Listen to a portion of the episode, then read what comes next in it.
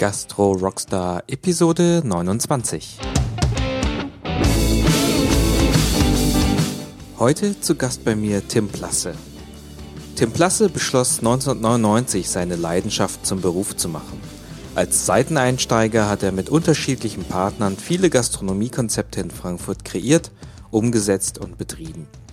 Diese prägen zum Großteil noch heute die Gastronomie-Szene Frankfurts, wie zum Beispiel der King Kamehameha Club, das Café Hauptwache, das Beyond am Flughafen, das Weiwei, die Sullivan Bar oder das Hausmanns am Flughafen.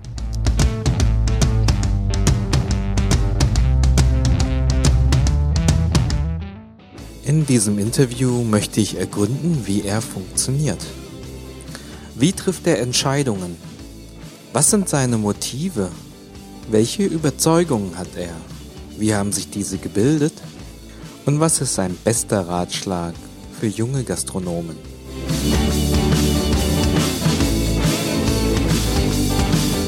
Lass mich schon mal vorwegnehmen, dass Tim einen sehr tiefen Einblick in seine Persönlichkeit gewährt. Verzeiht mir deshalb die etwas schlechtere Aufnahmequalität und lasst euch auf keinen Fall aufhalten, diese Folge bis zum Ende zu hören. Viel Spaß wünscht euch euer Gastgeber Hunk Tio.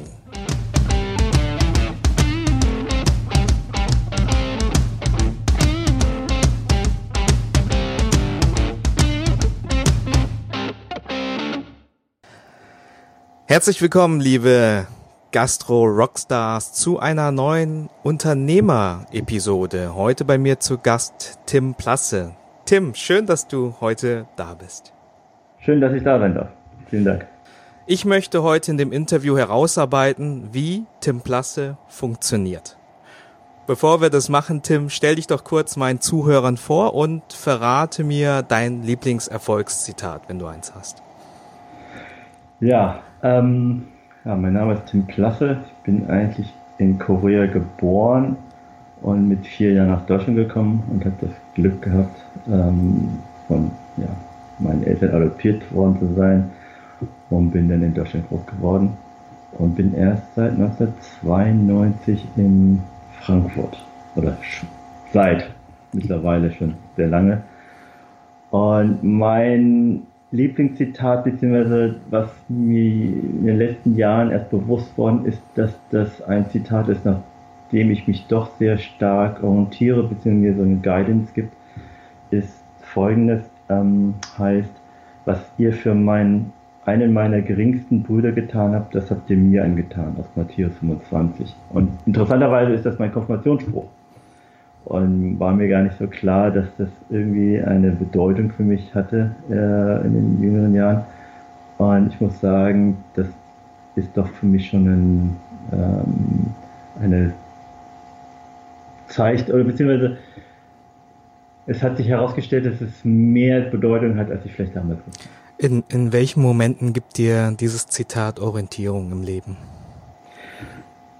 Ganz einfach, dass es nicht darum geht, ob man etwas zurückbekommt gleich. Es ist nicht dieses Payoff nach dem Motto so, ich gebe was und ich krieg was, sondern es ist so, ähm, es ist vielleicht eher so wie so ein, die Idee eines Kreislaufs. Du gibst etwas und irgendwo von irgendwie, von irgendwem kriegst du etwas zurück, aber es ist auch egal, weil es nicht wichtig ist, dass es so ein One-to-One-Geschäft ist. Es ist kein Business, ja sondern es ist eine Haltung, die man hat. Und wenn man das irgendwie sich, glaube ich, zu Herzen nimmt, dann ist man mit vielen auch freier. Und zu geben ist, glaube ich, eine ganz große, ähm, mache ich gerne oder zu helfen. Das ist, äh, das liegt mir irgendwie im Blut und das macht mir Spaß und macht mir Freude.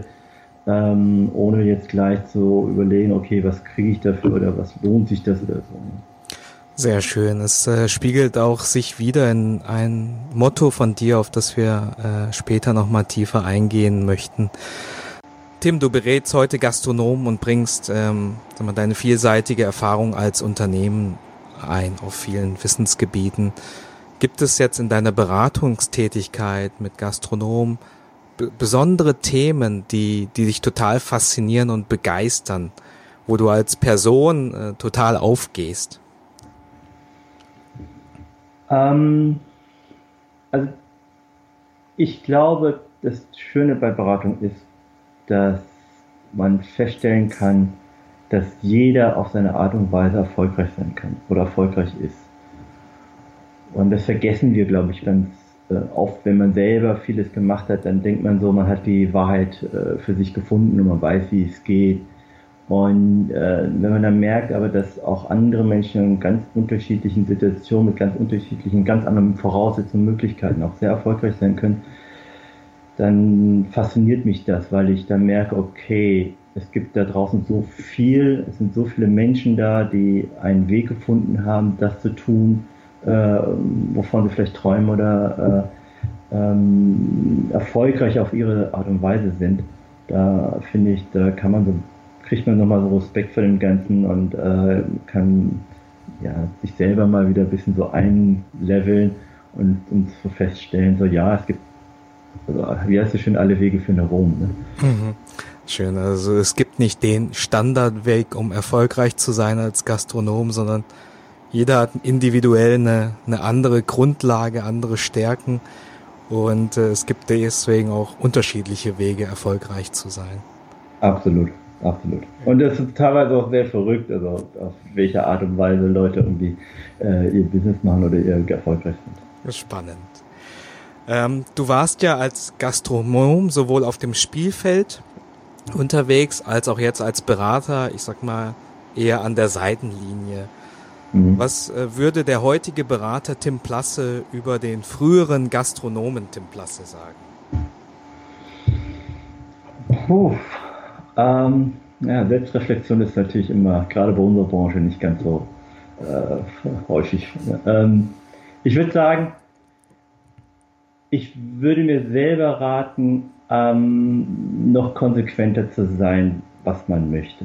Und ähm, ich glaube, man muss aber auch wissen, man muss eine gewisse Naivität und, sag ich mal, äh, Ahnungslosigkeit haben, um etwas zu schaffen. Weil ähm, wenn man mit dem Wissen, was ich heute hätte, würde ich vieles vielleicht gar nicht tun. Insofern ist es, ähm, glaube ich, ganz gut, Dinge zu seiner, Zeit, äh, zu seiner Zeit zu machen und ähm, somit auch dann Dinge überhaupt zu tun. Ne? Also ich meine, wie viele Menschen gibt es, die träumen von Dingen, äh, sich selbstständig zu machen oder einen Kaffee aufzumachen, aber werden es nie tun, weil sie einfach, je mehr sie darüber nachdenken, je länger sie dafür brauchen, umso äh, mehr Bedenken kommen natürlich auch. Ja? Ähm, was ich mir selber, sag ich mal, rückblickend raten würde, ist, glaube ich, ähm, konkreter bzw. zielgerichteter zu sein und nicht die Faszination des ja, man, man entdeckt Dinge permanent, ne? Und dann ist es so spannend und die Welt ist so bunt und so aufregend und man verliert sich dann sehr schnell in den verschiedenen Möglichkeiten, die es gibt, aber Möglichkeiten sind halt nichts, sondern nur den, der, nur das ist etwas, wenn man etwas tut und umsetzt und realisiert.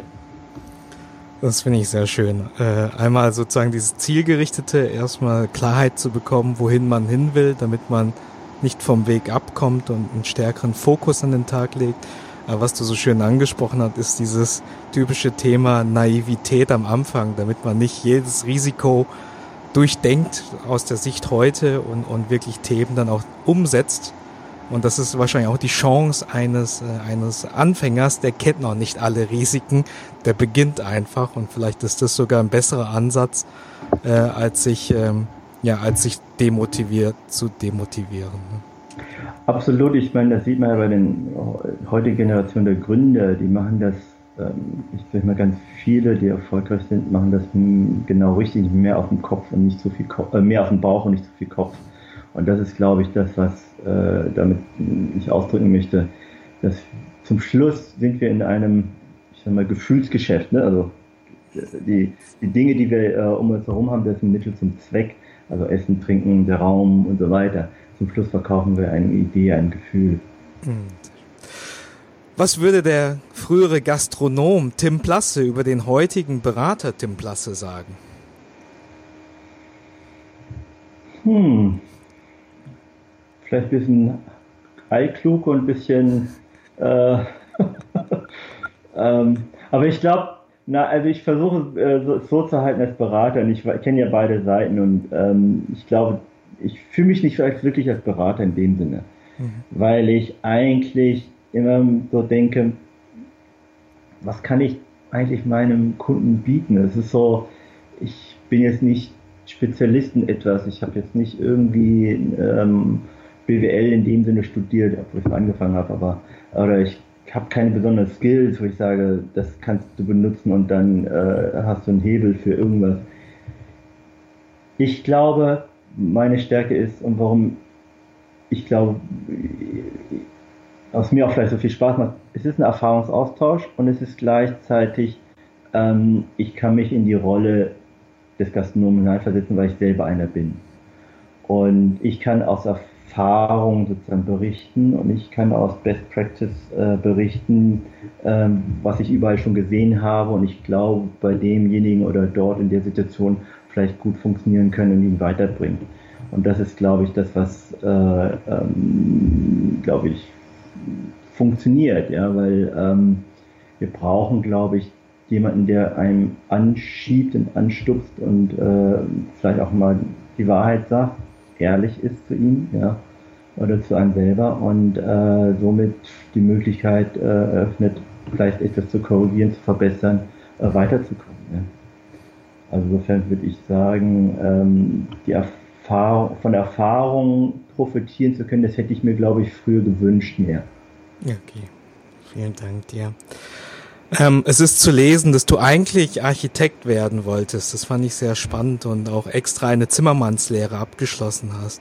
Jetzt ist der Weg doch anders verlaufen. Kannst du uns ein bisschen mehr darüber erzählen und deine, deine Gedanken, die, so, die du für diese Entscheidungsfindung dann äh, gemacht hast, erläutern? Also ich habe schon mit 17, glaube ich, angefangen in der Küche mal zu arbeiten in Hannover, dort wo ich groß geworden bin. Und habe dann auch in verschiedenen Bars gearbeitet, das war schon immer so ein Teil. Und äh, hatte mal vor, Koch zu werden, dann hatte ich ein Praktikum dort gemacht, das fand ich ganz schlimm und habe natürlich gesagt, so auf keinen Fall der Und ich hatte immer so einen Hang zu äh, Kunst und Design und dann muss ich aber feststellen, so richtig guter Künstler bin ich auch nicht, also habe ich es gelassen und ich dachte, okay, was ist die nächste Alternative? Ja, dann wäre ich halt Architekt.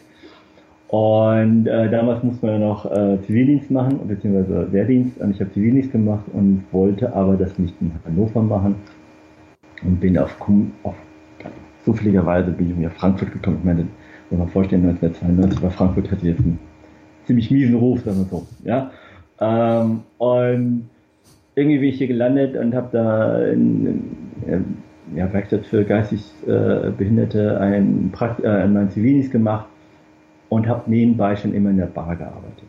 Und ähm, in der Orion Bar, dort habe ich auch so meine ersten Gehversuche in Frankfurt gemacht, in der Gastronomie und habe damals beim Zerda äh, lange Zeit gearbeitet. Das war die einzige Cocktailbar, die jetzt nicht im Hotel war oder irgendwie sowas und wir sehr ja, ambitioniert für die damalige Zeit waren. Und ich wollte dann in Frankfurt bleiben, da habe ich gesagt, naja gut, ich, Darmstadt äh, ist eine sehr renommierte ähm, Uni für Architektur. Und mein Abitur war aber nicht ganz so gut, also musste ich warten. Und dann habe ich gesagt, naja, bevor ich nichts tue, dann mache ich einfach nochmal eine Lehre als Zimmermann. Äh, da hat man was Praktisches und habe damals dann meine Lehre etwa hochtief noch gemacht die hatten damals noch eine ähm, Zimmermann-Abteilung äh, in der Zimmerei und äh, war eine tolle Zeit, weil man ähm, es ist was anderes, wenn man mit seinen Händen etwas gestaltet, wenn man mit seinen Händen etwas errichtet und baut. Ähm, das hat eine andere Zufriedenheit, äh, die man offen so Geschäften, wo es so imaginär ist, äh, denke ich auch, äh, es nicht einfach ist, äh, da so eine Befriedigung zu finden. Und dann aber leider zum äh, Bedauern meiner Eltern damals, äh, habe ich dann irgendwann gesagt, so, ey, äh, ich will mich selbstständig machen und damals war es nur 90 äh, mit meinen Kumpels im Rado und Felix und Matschet und wie die alle hießen, haben wir dann, äh, waren wir in der Planung vom äh, Kinkelmeer Meerclub.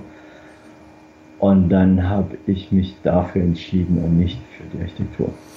Über, über diese Entscheidung möchte ich noch ein bisschen sprechen, weil ich glaube, das ist ähm, keine, keine einfache Entscheidung gewesen. Du hast ja auch gesagt, das Umfeld, deine Eltern, waren vielleicht nicht äh, sofort begeistert von der Idee.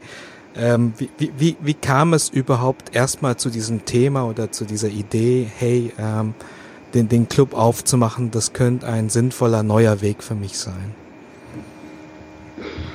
Ich muss ehrlich sagen, ich glaube, so viel, da habe ich damals noch nicht drüber nachgedacht, was jetzt nun sinnvoll ist oder nicht. Ähm, zumindest äh, in dieser Konstellation, der, der Treibende war ja damals der Radu, der war so der Kopf äh, von unserer Truppe. Und ich war eigentlich mehr so der Operative, der, das Tun ne, vor Ort und das äh, Operative Machen. Das war so eher meine Stärke damals. Und ähm, ich war froh, ich habe, glaube ich, da eine Chance gesehen. Und das ist eigentlich, was, es, was mich, glaube ich, auch immer die ganzen Jahre über äh, begleitet, ist, man muss auch, man, man denkt immer, Glück fällt vom Himmel oder so oder so. Ich glaube aber, man muss auch Chancen kreieren. Man muss sozusagen sich in die Lage zu bringen, Möglichkeiten wahrzunehmen und Möglichkeiten auch dann äh, zu ergreifen, ja. Und ähm, das geht nur, indem man halt sich bewegt, indem man halt was tut und sich was traut zu tun und äh, das Risiko eingeht. Und ich denke mal, mit äh, Anfang 20 ist es auch völlig bewusst, wenn man auf die Nase fällt, weil pff, man hat eh nicht sehr viel zu verlieren. Meine, das, ja, gibt kein Haus oder kein Besitz oder so, also kann man einfach auch was machen. Und ich glaube, aus dieser Naivität äh, habe ich ge gedacht, naja, das ist ein netter Gedanke, äh, lass uns mal versuchen, ja. Und habe auch gar nicht, glaube ich, so weit nachgedacht, ja. was das jetzt langfristig bedeuten könnte. Sehr schön. Was waren denn deine, deine Erwartungen an diese Entscheidung? Was hast du dir erhofft? Ähm, ich habe nur gemerkt, es, äh, ich hatte ja die letzten drei oder vier Jahre in der Orionbar gearbeitet und äh, war Barkeeper, das war so mein Ding. Und ähm, ich hatte dann äh, damals für den Radu, ne, der ähm, hatte damals die Havanna Bar. Das war ja der Ursprung sozusagen von der ganzen Geschichte. Und ich habe während meiner Lehre ihm geholfen, die Bar zu bauen. Also die Theke physisch zu bauen, ja. Weil er natürlich auch kein Geld hatte und er hat irgendwie mitbekommen, weil wir zusammen gearbeitet hatten äh, in der Orienbar, dass ich irgendwie Zimmermann bin Wobei, glaube ich, die meisten nicht wissen, dass der Unterschied zwischen Schreiner und Zimmermann ziemlich groß ist. Ähm, aber er hat gesagt, so, hier kannst du nicht das machen. Da habe ich gesagt, ja komm, äh, ich versuche es. Und so kam das, dass äh, sozusagen Gastronomie mehr geworden ist als nur einfach ein Job, sondern dann irgendwie auch, ähm, äh, ich feststellte, naja gut, mit meinem Wissen aus den Erfahrungen aus dem Baubereich, aus meiner Lehre, äh, irgendwie passt das zusammen und irgendwie hat sich dann das so ergeben. Ja. Wenn du dir jetzt so vorstellst, äh, wie wäre dein Leben verlaufen ohne die Bekanntschaft zum Radu? War die, diese Bekanntschaft entscheidend? Rückblickend? Ähm, ich glaube, die, die Bekanntschaft zum Radu ist, ähm, jede Bekanntschaft ist manchmal entscheidend, äh, wenn man was draus macht, beziehungsweise man weiß es ja nie vorher. Und das ist, glaube ich, der Punkt, man kann sowas nicht kalkulieren, man kann sowas nicht planen und äh, das ist auch dann nicht echt, sondern äh, es muss ein Grundinteresse geben, warum man etwas tut. Und in dem Fall war halt der Rado ein Teil von dem äh, imaginären Vision oder Ziel. Ich meine, damals konnte ich ja noch, hatte ich noch gar keine Idee, wie man sowas formulieren könnte oder ob man, also hätte man mich damals gefragt, was deine Vision ist, ich gesagt, keine Ahnung. Ja, ähm, ganz ehrlich, ja. Ähm, und ich glaube aber trotzdem, diese Haltung zu haben, dass es nicht darum geht, äh, was, was für ein Benefit habe ich persönlich, sondern kommt man gemeinsam zu einem Ziel. Und das Ziel war damals einfach einen Ort zu schaffen, der mehr ist als nur eine Bar ist, sondern auch mit Essen, mit Live-Musik, mit äh, Kunst, mit äh, sag mal, Clubgeschäft. Äh, äh, und keiner hatte je erwartet, dass es so wird, wie es geworden ist, ja. Oder keiner wusste, dass es jemand so gehen könnte. Und ähm, wenn man sich überlegt, dass wir in einer, zu einer Zeit an einer Stelle ähm, einen Laden äh, geplant haben, beziehungsweise ähm, einfach gemacht haben, das war, jeder in der Stadt hat gesagt, ihr seid verrückt, das, das funktioniert nicht, ja, das, das, ihr seid in drei Monaten fertig.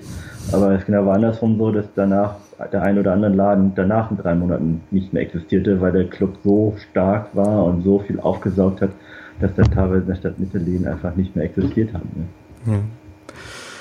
Tim, ich habe äh, in der Vorbereitung jetzt äh, zu diesem Interview ähm, habe ich mich ähm, sehr stark an, an diesem Thema deines Mottos äh, orientiert. Ähm, ich habe bisher, also ich noch nie, noch nie in meinem Interview so ein, so ein klares Motto gesehen. Ich würde es den Zuhörern jetzt erstmal kurz, kurz wiedergeben. Also dein Motto ist, ähm, sind eigentlich drei Bestandteile und ich lese jetzt einfach mal vor. Also schaffe für andere und dadurch für dich selber neue Möglichkeiten. Bleibe in Bewegung und sehe die Chancen, die sich dir bieten.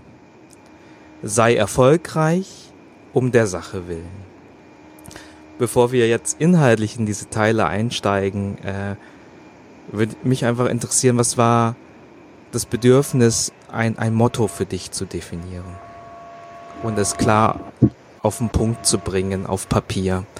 Und nicht so, wie du es vorhin auch beschrieben hast, dass manche einfach unbewusst das Leben und schauen, sondern dass es für dich irgendwie, ja, dass du einen Nutzen gesehen hast, es auf Papier zu bringen. Was waren die Gedankengänge dazu? Ich glaube, das ist ein Ausdruck dessen, was ich die letzten 20 Jahre gemacht habe. Und das ist so vielleicht die Erkenntnis, dass das mich motiviert und antreibt. Und als ich dann angefangen habe, in die Beratung zu gehen, ähm, dachte ich, wäre es gut, es auch so formulieren zu können oder sagen zu können. Ja? Und ähm, weil ich glaube, Ja, ich glaube, dass wir in der Beratung oft zu sehr man auf äh, einen Mehrwert, auf Funktionen runtergebrochen äh, wird und weniger um ein Mindset, was man hat. Weil ich glaube, ähm, wenn wir in, oder das ist so meine Haltung, ich möchte gerne meinem Kunden eine, eine, eine, eine Idee geben, die größer ist als das Problem, was er vielleicht jetzt hat oder die Herausforderung und dadurch natürlich für sich selber ähm, weiterentwickeln kann, weil ähm, es muss nicht, es geht nicht darum, dass ich eine gute Idee habe und der andere es umsetzt, sondern es geht darum, dass ich ihm helfe, seine Ideen umsetzen zu können, ähm, indem ich ihm einen Rahmen vielleicht helfe zu bauen und eine, eine, eine Zielsetzung zu kreieren und eine Strategie daraus entwickeln, um dann zu sagen zu können, okay, ich weiß, was ich tun muss jeden Tag, weil die Entscheidung wird, trifft man nicht einmal und dann langt es forever, sondern man muss sie jeden Tag treffen auf neue. Und wenn man nicht weiß, wo man hin muss, ist es ganz schwierig, sozusagen überhaupt nach vorne zu kommen. Ja. Und ich, wenn ich das jetzt so lese, äh, von dir vorgelesen, dann hat es, äh, ist, sehe ich auch auf einmal erst so, wow, das ist, das hat schon Tragweite. Ich hatte es damals, glaube ich, als ich das einfach so runtergeschrieben habe, gar nicht so wirklich so realisiert. Das war eigentlich mehr so aus dem äh, aus der Intuition heraus, äh, ich muss irgendwie mal so zwei, drei Sätze formulieren, damit man, damit andere wissen, äh, wie ich ticke und dann wir entscheiden können, bin ich der richtige Berater für die oder nicht und so weiter. Ja. Daher kam es in diesem Motto stecken äh, viele Erfahrungen drin, stecken sehr viele Überzeugungen drin, es sind, es sind Prinzipien. Ähm, die, das, was, was ähm, alle, die sich damit mal beschäftigen, um, um so ein Motto oder eine Vision ähm, mal auf Papier zu bringen, wissen, wie schwierig das ist. Ähm, es hat sich jetzt so angehört, als wäre das irgendwie in einer Minute runtergeschrieben worden. War das dieses, dieses Formulieren des Mottos für dich, ähm, war das eher ein Prozess, der, der länger gebraucht hat oder ist dir das intuitiv ähm, gefallen? Ich glaube, das kam, dieser Satz kam zustande, als ich, äh, bevor die FB Heroes Zeit, als ich mit meinen damaligen äh, äh Freundin äh, äh, Ellen Ogden und mit dem äh, Sandro, ähm, eine, wir hatten eine kleine Beratungsfirma gestartet und wollten sozusagen ähm, ganzheitlich den Leuten helfen, Gastronomie äh, zu entwickeln und umzusetzen, etc. etc. Ja. Und da war das für uns intern so eine Aufgabe, ja, schreibt jeder doch mal ein, eine Vita, aber nicht so, ey, ich war da und da und das und das und das und dann haben wir den größten und weitesten und wie toll man ist, sondern vielmehr so, für was stehen wir? Ja? Was ist unsere Philosophie? Ähm, zumal wir auch sehr unterschiedlich sind. Ähm, und dann natürlich irgendwie zu gucken und dann natürlich auch zu zeigen, wo sind die Gemeinschaftskeiten.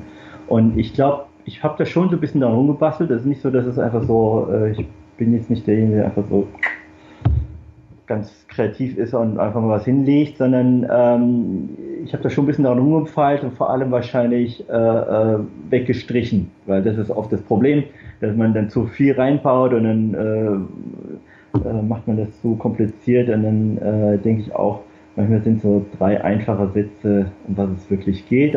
Die, da, aber daran liegt ja die Schwierigkeit. Ne? Ähm, ich vergleiche das immer mit gutem Essen.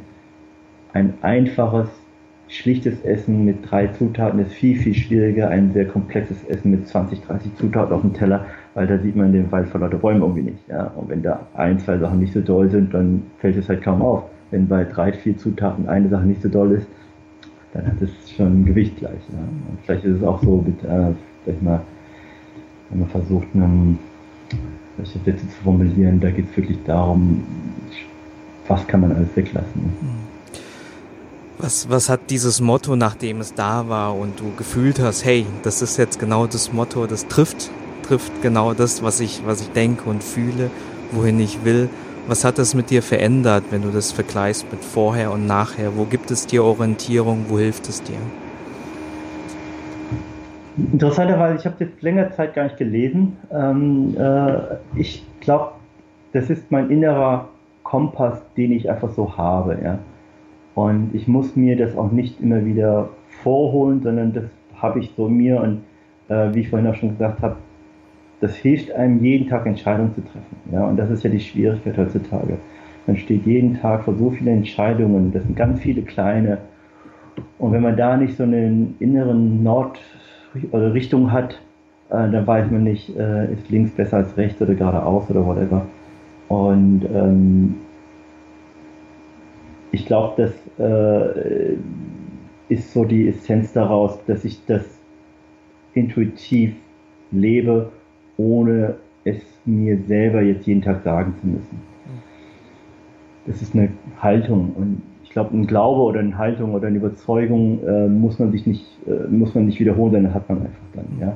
Und zwischendurch, klar, gebe ich dir recht, ähm, muss man immer wieder auch sich selber daran erinnern, weil wenn man merkt, okay, es sind vielleicht größere Entscheidungen stehen an und man weiß nicht genau, was, äh, wo soll die Reise hingehen, ähm, weil es vielleicht irgendwie so, ein, so, ein, so eine Gabelung gibt, die äh, größere Auswirkungen vielleicht auf sein Leben haben, dann ist es sicher hilfreich, so, ein, so für sich eine Erkenntnis zu haben, um einen Schritt zurücktreten zu können, um dann wieder klarer zu sehen. Ne? Und äh, ich glaube, äh, gerade sozusagen um äh, der Erfolg und der Sache willen ist so für mich momentan auch so ein ganz wichtiger Satz, dass es nicht um das Jetzt, um mich als Person geht, sondern es geht darum, ist, ist an sich erfolgreich. Ja? Kann es an, für sich gesehen überleben, weiterleben, existieren. Ähm, und da hat man sicher eine ganz andere Haltung, beziehungsweise geht ganz anders vor, als wenn es sehr, sag ich mal, eher um kurzfristige Ziele geht oder um sich selber. Ne? Mhm.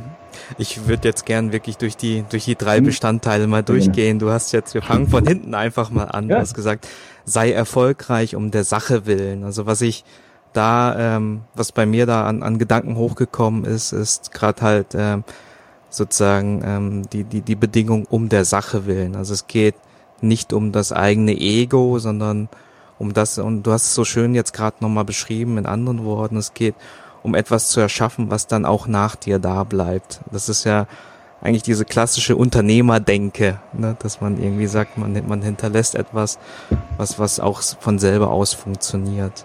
Kannst du uns da noch vielleicht das eine oder andere?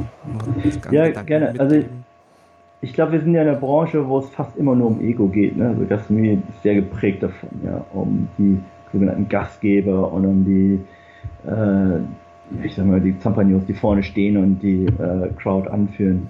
Ähm, ich glaube da nicht dran, weil ich davon überzeugt bin, dass sowas nicht ewig hält. Weil es kann nicht eine Person ewig diese eine Sache tun. Das ist, funktioniert nicht. Aber es kann eine Sache, eine Idee kann ewig bleiben. Und das ist der gleiche Unterschied. Und ich glaube, wenn man sich selber nicht ganz so im Zentrum stellt und so wichtig nimmt, dann ist Platz auch für die Idee an sich. Und ähm, das meine ich vielleicht mit äh, um der Sache willen. Was mir aber auch ganz wichtig ist, und das äh, ist so Leute, die ja, ich habe in der Beratung so manchmal so junge Gründer kennengelernt, die dann, die nur sehr idealistisch äh, rangehen und dann sage ich so, naja, ohne Erfolg ist die Idee schön, aber es hat keinen Bestand. Also einen gewissen Ehrgeiz und Ambition zu haben, dass Dinge erfolgreich sind, damit dann auch deine Idee langfristig vielleicht auch eine Auswirkung hat oder du etwas bewegen kannst, das ist essentiell, ja. Und das vergessen ganz viele. Ja, dass es zu naiv ist zu glauben, nur weil ich eine tolle Idee habe und es wird irgendjemand schon erkennen und es wird irgendwie schon irgendwie ganz viele Leute ansprechen, ähm, sondern äh, das wird nicht so sein.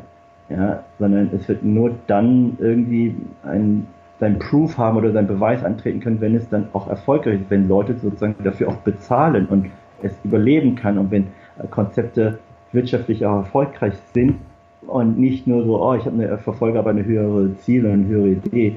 Das ist zwar schön und gut, aber die Realität ist anders. Woran machst du erfolgreich sein noch fest neben dem, äh, sag mal, wirtschaftlichen? Ähm, naja,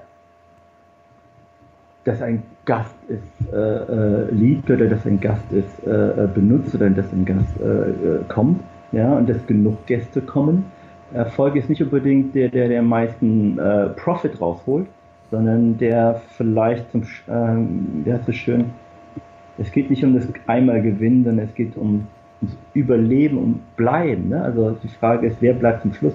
Mhm. Das ist die große Frage. Ja? Ich meine, das macht, äh, wenn man klar, vielleicht äh, am Anfang sehr erfolgreich ist, ist das schön und gut. Die Frage ist, ist man noch in fünf Jahren erfolgreich, in zehn Jahren erfolgreich, in 15 Jahren erfolgreich? Ja? Das ist, finde ich, viel interessanter, weil es ein anderes Spiel ist. Mhm. Ja? Das ist kein Sprint, sondern wir sind hier im Marathon. Ja? Und ähm, du kannst auch zwischendurch mal verlieren, das ist kein Ding. Ja?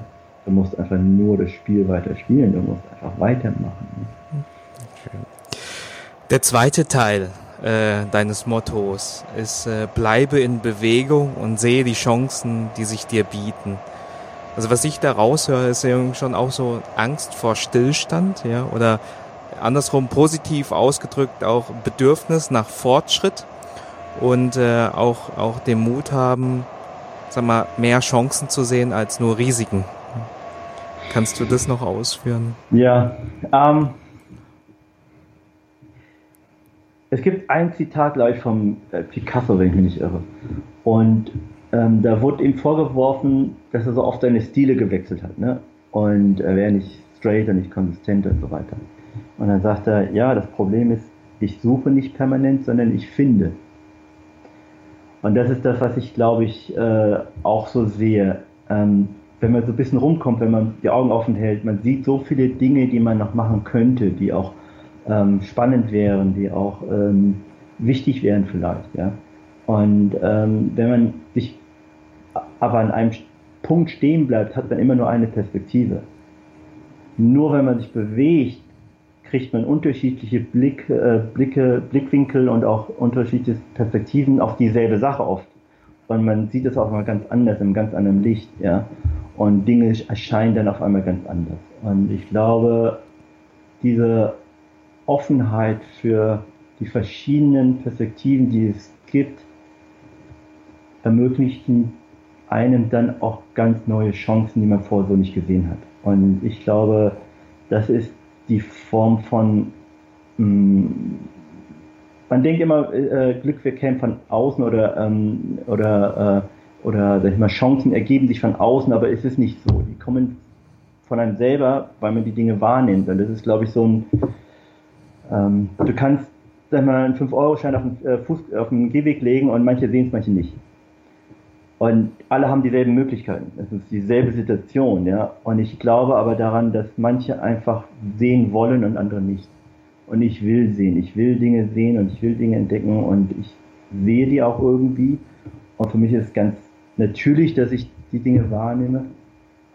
Und ich glaube daran, dass wenn man aber sich bewegt, dann hat man mehr Chancen, Dinge wahrzunehmen. Und es gibt vielleicht darum auch wiederum eine Konsequenz daraus, durch diese Bewegung äh, bedeutet auch ein nichts bleibt wie es war. Also bedeutet ähm, auch wenn man mal Fehler gemacht hat, es geht trotzdem ja weiter. Es mhm. hört ja nie auf. Ja? Also ergeben sich immer wieder neue Möglichkeiten, neue Chancen und ähm, das ist vielleicht auch wieder so, ähm, man muss lernen, damit umzugehen und weiterzumachen.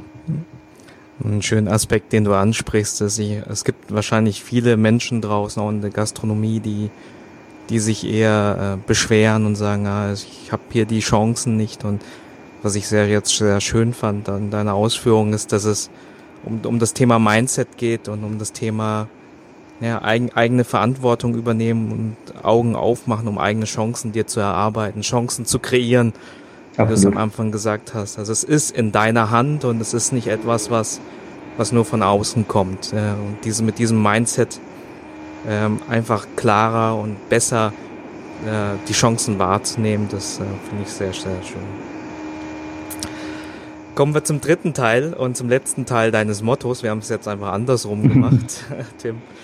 Ähm, Schaffe für andere und dadurch für dich selber neue Möglichkeiten. Du hattest das auch am Anfang in deinem Zitat ja auch dargestellt. Es geht hier sehr um das Thema geben, zuerst geben äh, und dann, sag mal, nicht nehmen, sondern es kommt automatisch dann was zurück.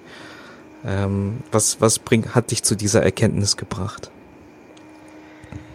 Ähm,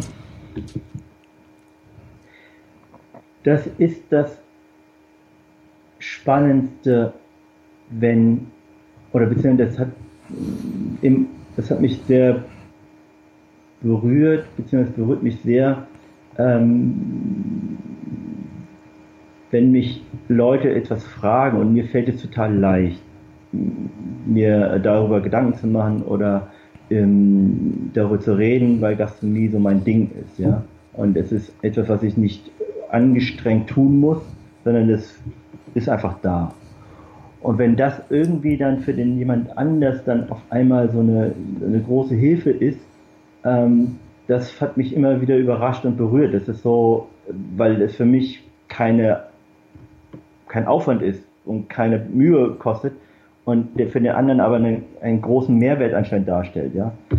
Ähm, es ist nicht die Dankbarkeit, die, äh, die ich damit ausdrücken möchte, sondern vielmehr interessanterweise ist, dass ich aus den Gesprächen oft viel mehr lerne, als die anderen glauben. Das bedeutet, es ist nicht so, dass ich denen einfach nur einen guten Rat gebe und meine Erfahrung teile und dann ist es eine einseitige Sache, sondern es ist oft viel mehr andersrum, dass ich aus diesen Dingen für mich viel mehr lerne und ich da und ich immer so mich als glücklich schätze, so wow, ich werde dafür bezahlt, dass ich noch lernen kann von Dingen, von Details, von Insights, die ich sonst nie bekommen würde.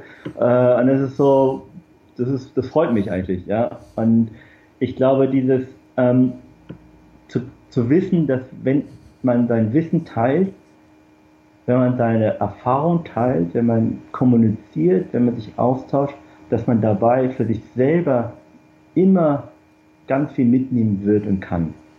Ähm, und das ist, glaube ich, so die Erkenntnis daraus. Schön, ich, mir fällt da gerade so ein Satz ein, wenn du nur wüsstest, was du wirklich alles weißt. Ja, oft ist es, ich kenne diese Beschreibung, wie eine Selbstverständlichkeit für dich. Du, du nimmst es gar nicht mehr mhm. bewusst wahr. Und aus dem Gespräch heraus äh, erkennst du dann auf einmal, oh, oh, da habe ich aber hier eine Erkenntnis und ich bin schlau und und und äh, weiß es gar nicht und dem dem anderen hilft man gerade in dem Punkt, weil weil es da noch nicht die Klarheit noch nicht da ist. Sehr schön. Schön, dass du uns durchgenommen hast, äh, das, äh, durch dein Motto. Das hat mich wirklich fasziniert, weil ich denke, mm, und ich bin auch persönlich selber dran an, an ich meine, man kann, man kann durchs Leben gehen ohne ein klares Motto. Es funktioniert. Ne? Du hast alles in dir. Äh, du, du hast dein, wer du bist. Du hast vielleicht auch dein Warum, aber es ist vielleicht einfach nur nicht klar und bewusst. Und alle, ähm, die sich damit halt beschäftigen und ähm, das als, als Thema haben, sich das äh, äh, zu formulieren, die, die, die merken dann vielleicht auch, dass man da an, an grundsätzliche Themen kommt, äh, mhm. die, die, die schwierig sind. Und deshalb finde ich das so faszinierend, dass du diesen Prozess schon durchgegangen bist und uns äh, äh, die, deine Gedankengänge da erläutert hast. Ich möchte kurz zu deinen äh, persönlichen Eigenschaften kommen und, und Gewohnheiten. Was glaubst du, was für Eigenschaften, Gewohnheiten oder Fähigkeiten ähm, so am stärksten zu deinem unternehmerischen Erfolg beigetragen haben, Tim? Puh, ähm, Neugierde. Also ich habe eine, mich interessiert alles, was mit Essen, Trinken, Hospitality zu tun ist. ist so. Ich lese auch eher Kochbücher und meine Frau macht sich immer schon lustig, weil ich jegliche Kochshow-Sendungen, die man so im Internet finden kann, irgendwie kenne oder sehe und mir anschaue. Und, ähm, dann eine gewisse, mittlerweile ähm, eine gewisse Demut. Mhm. Demut vor dem ganzen, ja, erfolgreich zu sein ist echt schwer. Also, und erfolgreich zu bleiben ist noch wahrscheinlich noch viel schwieriger. Und ähm, es bedarf ja einer permanenten Weiterentwicklung, Hinterfragen, ähm, ähm, nichts für selbstverständlich nehmen, äh, kommen wieder zu dem in Bewegung bleiben. Äh, und weil ja, auch die Welt ändert sich permanent jeden Tag und äh, wenn man glaubt, äh, die Gastronomie bleibt so wie sie ist, hat sich natürlich geirrt, nicht bleibt so wie es ist, ja. Ähm, und ich glaube, es ist aber ganz gut. Demut bedeutet nicht, dass man keinen Mut haben darf ähm, oder sich nicht trauen darf. Und das ist so vielleicht auch das nächste wiederum, groß zu denken. Hm. Man muss sich trauen, groß zu denken. Man darf nicht, und das ist natürlich gerade hier in Deutschland oder Europa eher so ein, äh, ja, also ein Duktus, dass es nicht geht, dass man, dass es äh, anmaßend wäre, wenn man groß denkt und wenn man ähm, es bedeutet nicht, dass ich mich hinstellen würde und sage, okay, ich mache einen Laden auf und in drei Jahren habe ich 100 Läden, das ist dumm. Ja? Ähm, sondern aber zu sagen, ich habe ein großes Ziel, ich möchte was verändern, ich möchte in meinem Bereich, in meiner Branche oder in meinem Segment ähm, etwas äh, Großartiges erschaffen, beziehungsweise dominant zu sein oder äh, das finde ich, das fehlt vielen, ja, weil das kommen wir wieder zu dem Punkt, das führt dich dann auch. Also dann weißt du, warum du Dinge tust, du weißt dann auch, wo du, äh, wie du entscheiden musst heute, damit du da vielleicht irgendwie hinkommst, ja. Ähm, ja, das sind vielleicht so die drei Themen, äh, Punkte.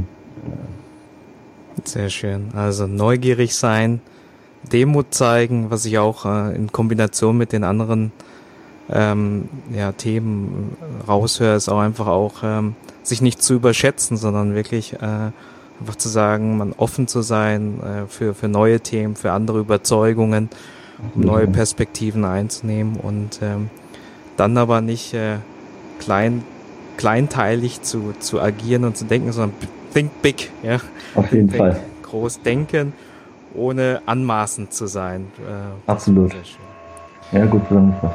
Sehr schön. Hast du, hast du irgendwelche in deinem Alltag Gewohnheiten, die dir, die dir wichtig sind? Also wenn ich mir jetzt mal so einen perfekten Tag vom Tim Plasse mir vorstelle, wie er morgens aufsteht, mit einer, mit einer, mit einer Vision vielleicht oder mit einer Idee, hast du irgendwelche Ticks oder Gewohnheiten, wo du sagst, na, das ist etwas, was ich mir in den Jahren erarbeitet habe, wo ich denke, dass ich damit wirkungsvoller bin?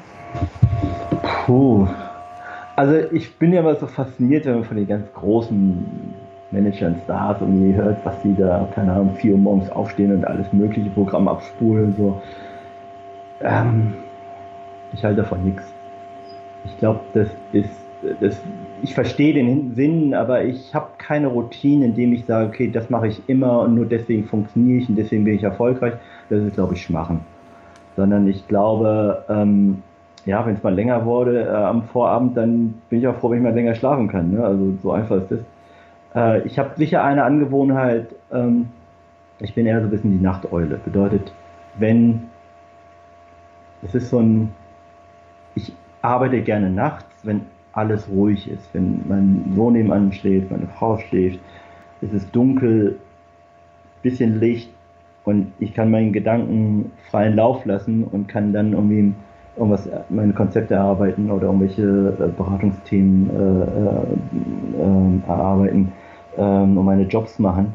Das hat so eine, ich finde, die Dunkelheit und die Nacht hat eine gewisse Ruhe und Wärme, die einfach so einen umgibt und die einen so runterkommen lässt, ja. Und das ist für mich so wie so ein Tunnel, so ein, man, ja, man fährt sowieso durch Raum und Zeit. Ne? Diese, äh, ähm, kein, kein Telefon, kein E-Mail, kein gar nichts. Und äh, ich kann mich dann sehr gut konzentrieren und da irgendwie äh, mein Ding machen. Das ist so eine Angewohnheit, äh, die ich über die Jahre mittlerweile habe. Gut, bleibt auch nicht aus bei, in der Gastronomie, dass nachts irgendwie ne, man äh, irgendwie eher wahrscheinlich aktiver ist. Ähm, und ja, das würde ich mal sagen, das ist meine einzige, okay. mein einziger Tick, den ich habe. Also selbst dann einzuschätzen, wo man, wo man in den Flow kommt und uh, so eine Art meditative Umgebung zum Arbeiten zu finden, finde ich, finde ich sehr ja. spannend. Ähm, wie, wie, was glaubst du, der, du hattest gesagt, du bist gebürtiger Koreaner mit dem Hintergrund. Ähm, was, was hat das für einen Einfluss auf dich, auf deine Fähigkeiten, auf deine Persönlichkeit gehabt?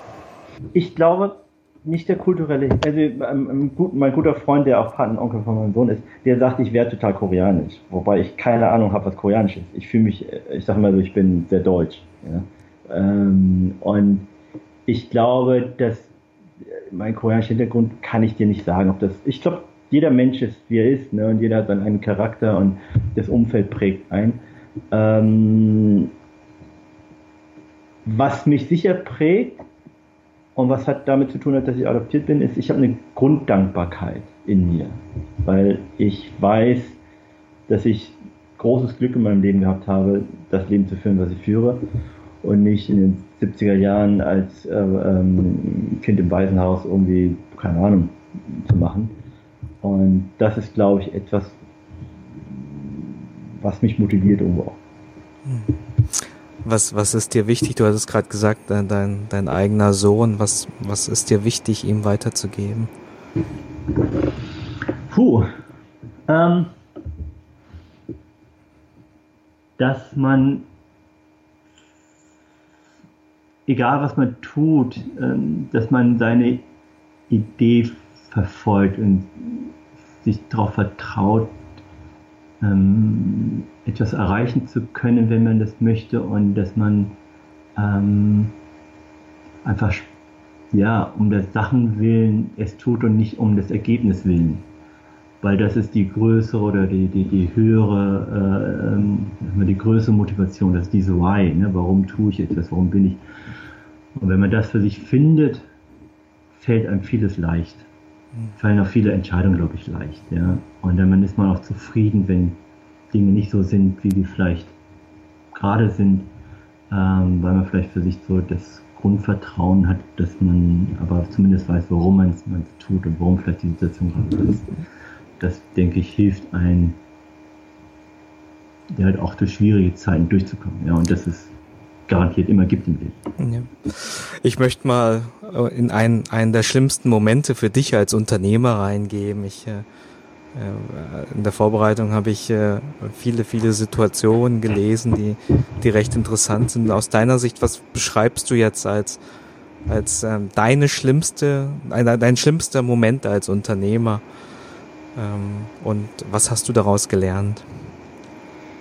Ja, der schlimmste Moment ist natürlich, wenn man scheitert. Ja, und wenn man scheitert und ähm, sich selber eingestehen muss, dass man Fehler gemacht hat, dass man vielleicht hätte sehen können müssen, rechtzeitig vorher hätte gegensteuern können oder sollen. Ähm, das ist sicher äh, so die Situation gewesen, als äh, ich den Kinker mehr mehr Club zugemacht habe, beziehungsweise ähm, noch zwei, drei andere Firmen zugemacht habe. Und da geht es gar nicht so sehr nur um mich und meine Familie oder so, sondern auch so um natürlich das ganze Umfeld, die ganzen Leute, die ganzen Mitarbeiter etc., die da mit äh, dranhängen.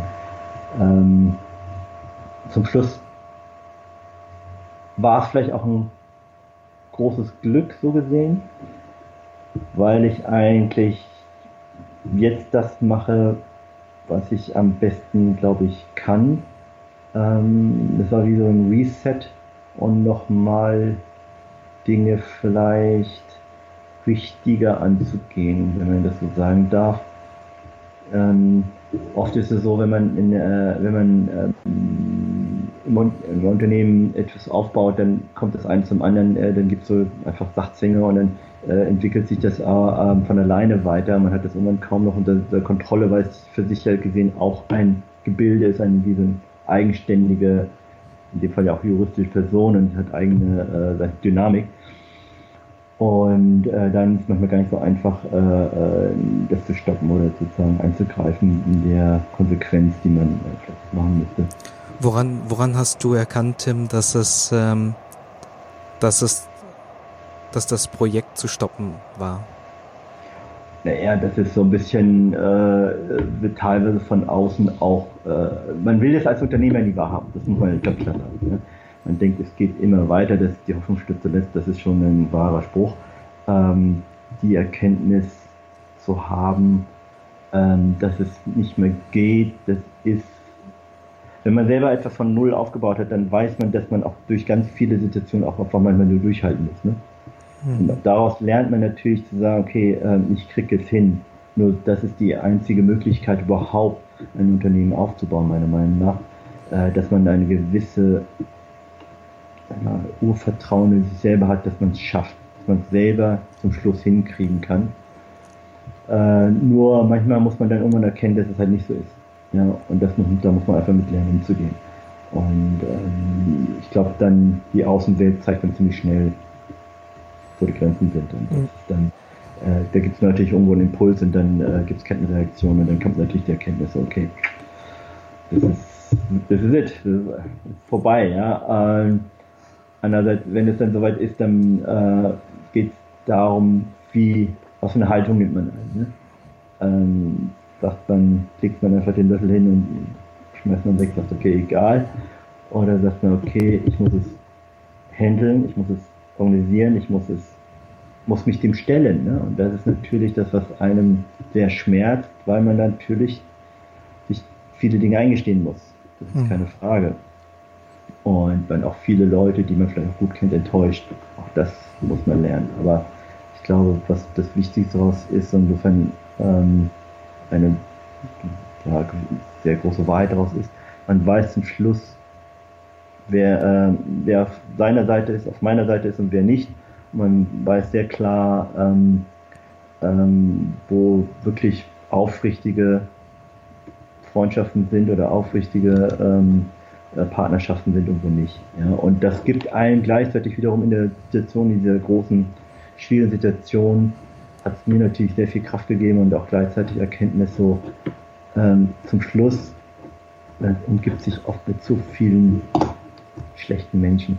Mhm. Ich, ich sage das immer so, es geht darum, auch sein, ja, seinen Geist und dann äh, reinzuhalten. Ne? Und da muss man einfach lernen, sich versuchen, mit den richtigen Menschen zu umgehen und nicht mit dem Falschen, die sozusagen verunreinigen, wenn man das jetzt so schön sagen darf. Ähm, ja. Schöne, schöne Erkenntnis, dass man durch, durch so einen schlimmen Moment oder durch so ein Scheitern sozusagen auch ein Reset machen kann, indem man sagt, hey, äh, das ist eine Situation, wo man erkennt, äh, mit welchen Menschen man dann äh, die nächsten Stationen sich umgeben sollte und äh, dass man da sich äh, sozusagen reinigt von Energieräubern. Äh, Absolut, ja. Was Absolut. auch schön ist, ist äh, ja, wie du es am Anfang gesagt hattest, es ist, ähm, es ist ähm, die Haltung, es ist, äh, es ist dann halt dann als Sprint zu sehen, den man jetzt äh, verloren hat, äh, aber es ist noch ein weiter Weg äh, und es gibt noch das Ziel des Marathons und äh,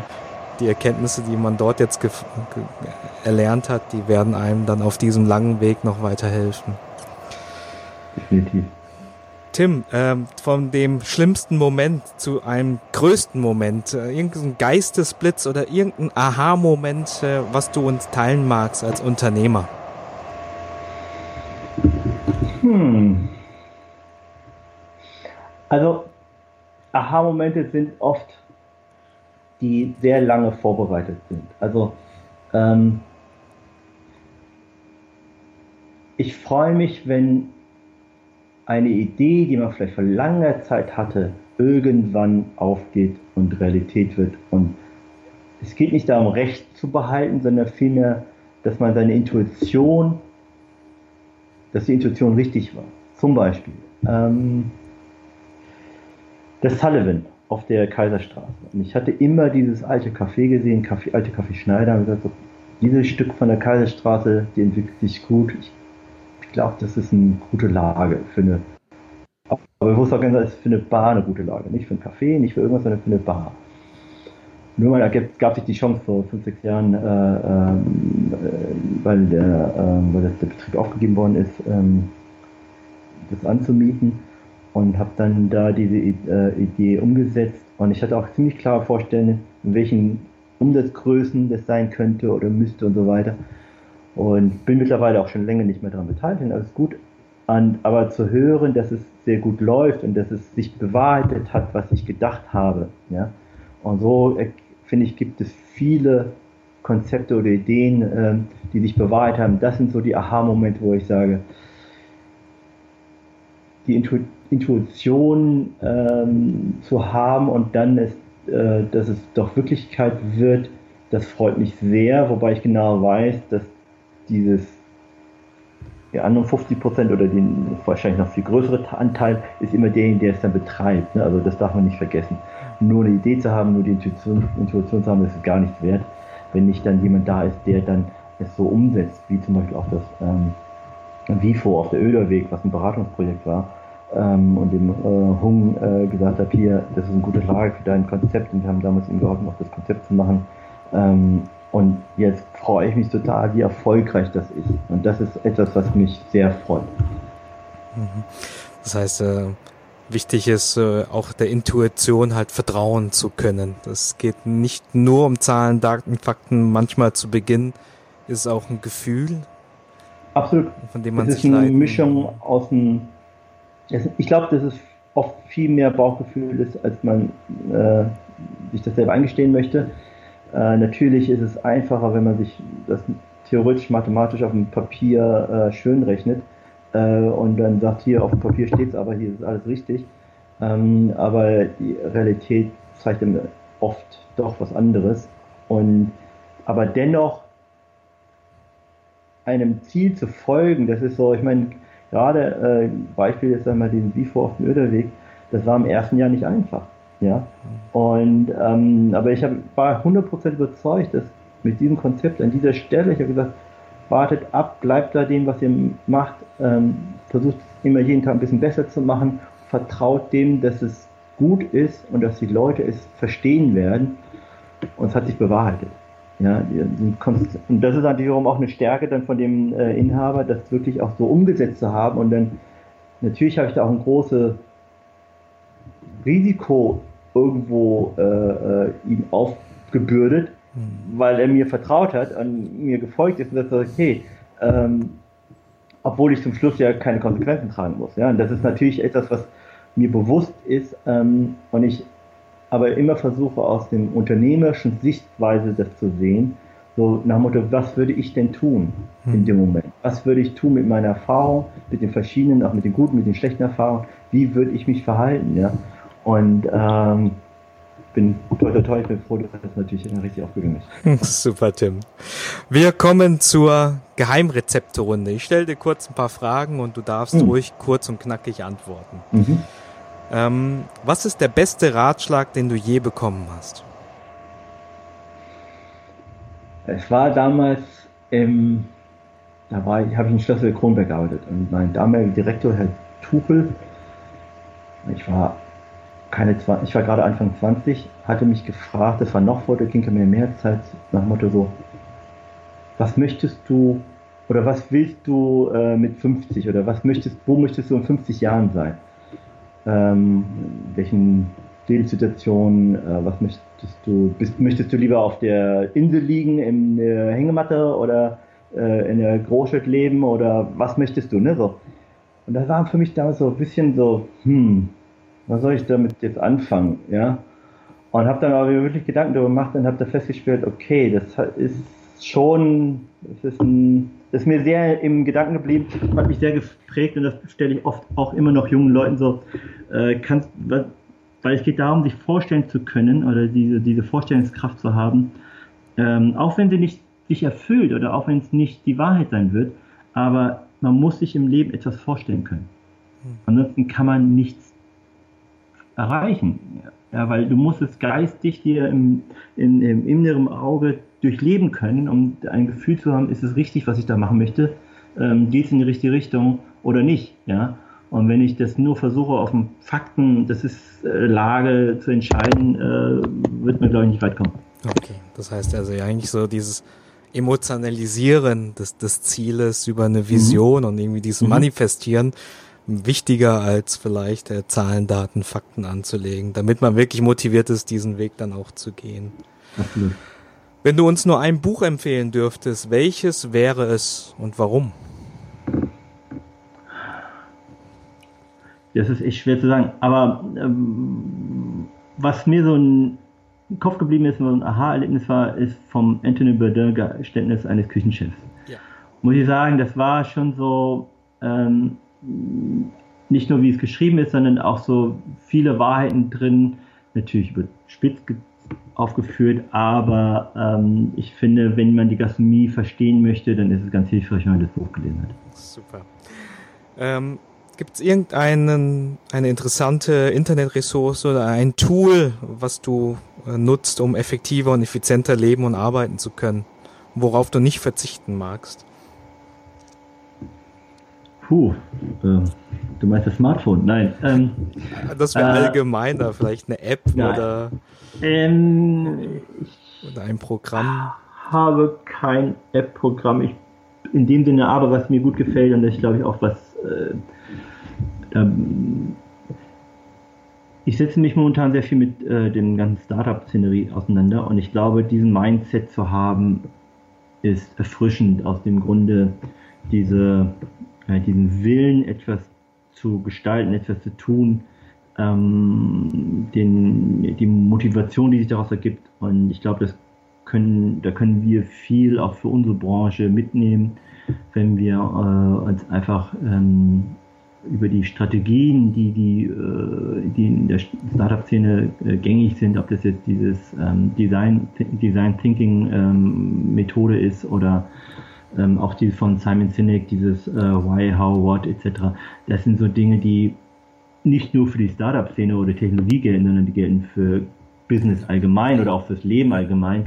Ähm, und da denke ich, könnten wir, können wir uns für unsere äh, Branche viel abschauen ich glaube, in der Gastronomie allgemein sind wir so ein bisschen so die Traditionalisten, nach dem Motto so, es muss so bleiben, wie es bleibt und mm, ist doch gut so, ne? Und ich glaube, ähm, das ist, dem ist nicht so, sondern es äh, wird sich ganz viel verändern und wird ganz viel in den nächsten Jahren, glaube ich, auch verändern. Und wir dürfen, denke ich, in unserer Branche auch äh, viel mutiger und ähm, ein anderes Mindset haben und dynamischer sein. Äh, das wird uns sicher weiter nach vorne bringen. Super. Was hat dich aufgehalten, Unternehmer zu werden? Die Frage verstehe ich jetzt nicht. wahrscheinlich, weil, wahrscheinlich, weil dich nichts aufgehalten hat. Ähm, gab es, bevor du Unternehmer geworden bist, irgendetwas, was dich aufgehalten hat, diesen Weg zu gehen? Geld. Geld. Das war sicher am Anfang ein, oder es ist immer ein Thema, äh, um dann immer festzustellen, dass ähm, Geld nur eine Ressource ist, beziehungsweise Geld ist eigentlich da. Also man muss es, man muss nicht nur eine, man muss nicht nur eine gute Idee haben, ähm, beziehungsweise Geld an sich hat, kann nichts. Es ist einfach neutral, ja. Nur gepaart mit einer Idee, mit jemandem, der es tut, ist auf einmal wird Geld zu Kapital. Vorher ist es einfach nur Nullen und Einsen, ja. Äh, wenn wir das erkennen, dann kann man auch mutiger sein, Dinge zu probieren oder zu tun und zu machen. Ähm, das hält sicher viele, oder das hat mich auch am Anfang äh, sicher äh, abgehalten, bzw. gebremst, oder es war ein bisschen schwieriger, wobei muss ich sagen, damals war es noch viel einfacher als heutzutage, ähm, bei einer Bank mal ein bisschen Geld zu bekommen. Ähm, aber ich glaube, wenn ich sagen müsste, was mich vielleicht am Anfang davon abgehalten hat, ähm, vielleicht der Mut.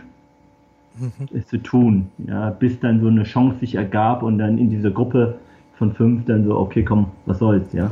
Und ehrlich gesagt, ich meine, ich glaube, ich war nur während meiner Lehrzeit fest angestellt irgendwo. Ansonsten seitdem nie. Insofern, ich kann auch nicht mehr sagen, wie es ist. Tim, du, ich äh, vielen Dank für deine Zeit und insbesondere dein Vertrauen. Du hast so viel Persönliches auch heute preisgegeben. Äh, und ich bin sehr optimistisch, dass die Menschen, die, die jetzt eine Stunde investiert haben, um dieses Interview zu hören, äh, dass sie mit den Inhalten diese Zeit um ein Vielfaches wiedergewinnen werden. Ähm, ich möchte jetzt gerne zum Abschluss die Bühne nochmal geben, um den Zuhörern mitzuteilen zum ersten. Zum einen also, wie sie mit dir in Kontakt treten können und ähm, ja, was, was sie auf jeden Fall auf ihrem Weg zum erfolgreichen Gastronomen mitnehmen sollen. Ich glaube so, dass man Erfolg einfach unterschiedlich betiteln muss. Wir denken immer, Erfolg hat mit Geld und mit äh, Anerkennung und sonst was zu tun, sondern Erfolg ist das, was man erreicht für sich persönlich. Und es können kleine Sachen sein, es müssen nicht immer die ganz großen Dinge sein.